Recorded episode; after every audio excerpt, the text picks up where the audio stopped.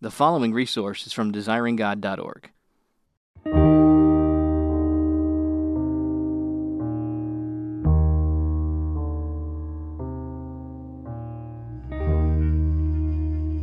Jerry Bridges has been with the Navigators almost 60 years. He's the author of 11 or 12 books. He doesn't keep count. Uh, he's almost 85 years old, and it is a great privilege for us to talk with him about the perseverance of the saints. Jerry, thank you for joining us. Thank you. It's good to be here. So, when we talk about the perseverance of the saints, uh, you said you had a, a, text you wanted to go to and, and begin, begin well, things the there. text that I mentioned is Paul's words in uh, 1 Corinthians chapter 9, yes. where he said, Therefore I run not with uncertainty, not as one beating the air. But, I, but he says, let me just read it here. Um, he says, But I discipline my body and keep it under control, lest after preaching to others, I myself should be disqualified. And so Paul is pursuing the goal and it's a lifelong thing. Now, the perseverance of the saints is a twofold approach. One is we persevere because God preserves us, and God will keep us to the end. He will not let us go. And so, and we definitely believe in that. However, the word persevere means something that we do. I put these two together in what I call I call dependent discipline. I'm dependent upon the, the power of the Holy Spirit, but there's certain disciplines that I must practice in order to, to keep straight on course and to finish well.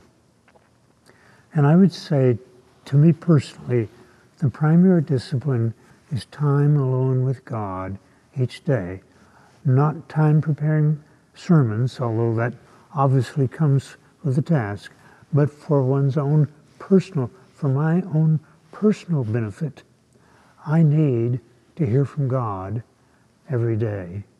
Not that I'm going to hear a voice that may or may not come, but mainly through the scriptures. Just this morning, you know, I was reading, um, May the God of hope fill you with all joy and peace in believing, so that by the power of the Holy Spirit you may abound in hope.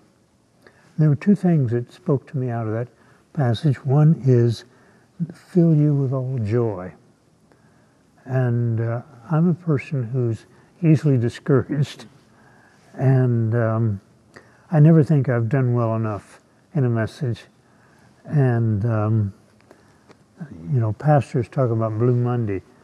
Well, I have a, you know, wherever I might speak on Wednesday, have a Blue Thursday.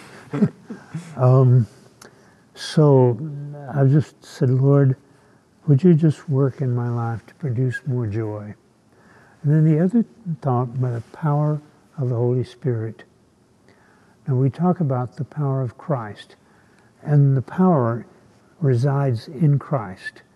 He's the fullness of the Godhead. But it's applied to us by the Holy Spirit. And because of the various misconceptions of the Holy Spirit and things like that, uh, I think that we have tended to sort of shy away from any emphasis on the Holy Spirit. Um, but I believe that we should emphasize the power of the Holy Spirit.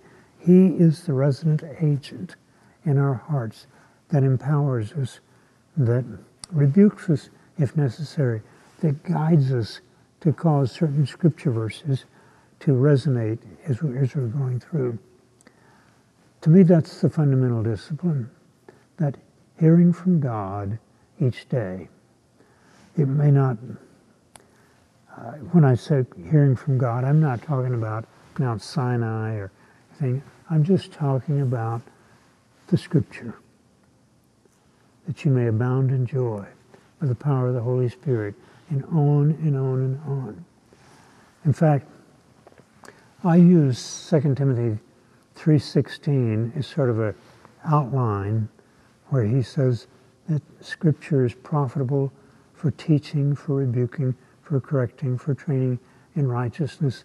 And then I add the word encouraging, because oftentimes I need encouragement more than I need rebuke. But I just go to Him and say, Lord, would you do one or more of these things today as I open your word? And then I think we shouldn't just read it for information, but reflect on what we're reading, pray over what we're reading, so that we absorb it in our inner being. The second discipline in my mind that's so important is scripture memorization. Now, I know that that's not popular among most people.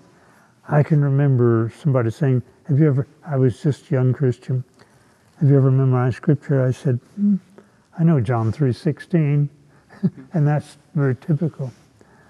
But I would say over life, I've experienced the truth of Psalm 119, 11. I've stored up your word in my heart that I might not sin against you. And uh, it's not only to store up the commandments, but it's also to store up the promises. One of my go to verses that I constantly go back to is the last half of Hebrews 13:5. Never will I leave you, never will I forsake you. And at my age, just at my age, period, most anybody my age is going to have physical problems of some degree or other.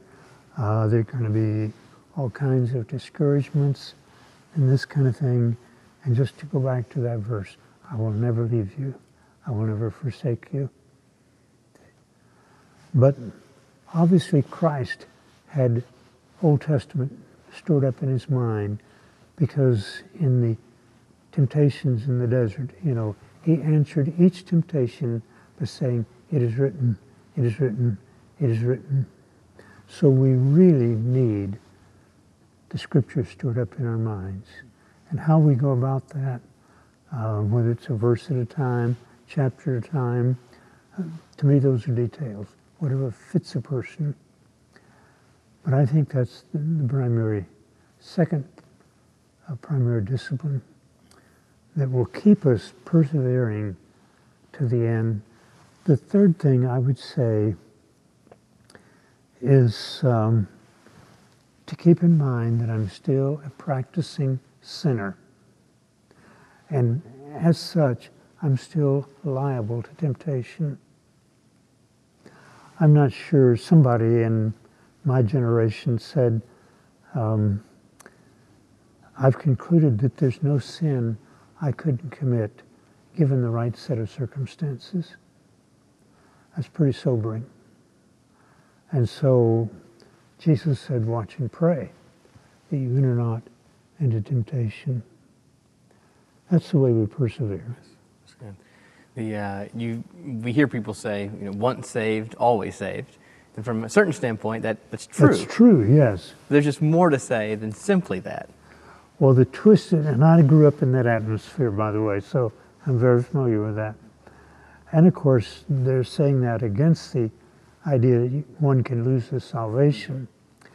But the twist that so many of them put on that is so it doesn't make any difference how I live. But uh, once saved, always saved, that's the biblical truth. But as I say, and I don't, years ago in my Reformed theology, we persevere because God preserves us. That's right. Yeah. So.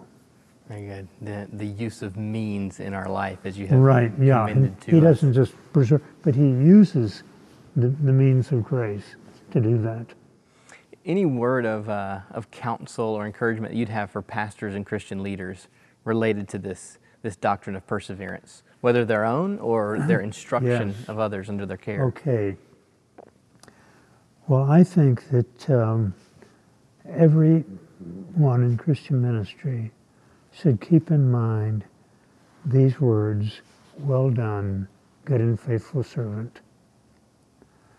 And to say, That's what I want to hear when I stand before God, to hear Him say, Well done, good and faithful servant. Not good and successful servant, but good and faithful servant. And I think, just by way of kind of an extreme example, my mother died when I was 14. She was 41 years old. She never learned to drive a car. She was, she was a wife, a mother, a homemaker, and she taught junior high girls. And she prayed for my salvation, for my brother's salvation. My brother's with the Lord after 40 years in ministry. I've been with the Navigators 59 years. See, did she hear? Well done, good and faithful servant. I'm sure she did. So it's not how big we are having an audience we have, but what God has called us to do, to be faithful in that. And particularly ministers, since we're talking about encouraging them. It doesn't matter the size of your congregation. It's whether you, week after week after week, are preaching the gospel and the response to the gospel. Things like that. Thank you, Jerry. Would you close our time in prayer? Okay. Father, we are grateful that you do preserve us, that you hold us in your hand, and that the Lord Jesus said, No one can take them out of my hand. And Father, we realize that our side of that uh, description is that we would persevere. And so I pray that you would give to each one of us, and for those pastors who are listening to this podcast the desire and the spiritual energy to persevere, not only in their personal lives, but in the ministry which you have called them to. And we pray this in the name of Jesus Christ our Lord. Amen. Thank you for listening to this resource from desiringgod.org.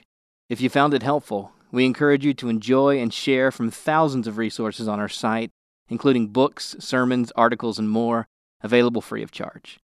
DesiringGod.org exists to help you treasure Jesus more than anything else, because God is most glorified in us when we are most satisfied in Him.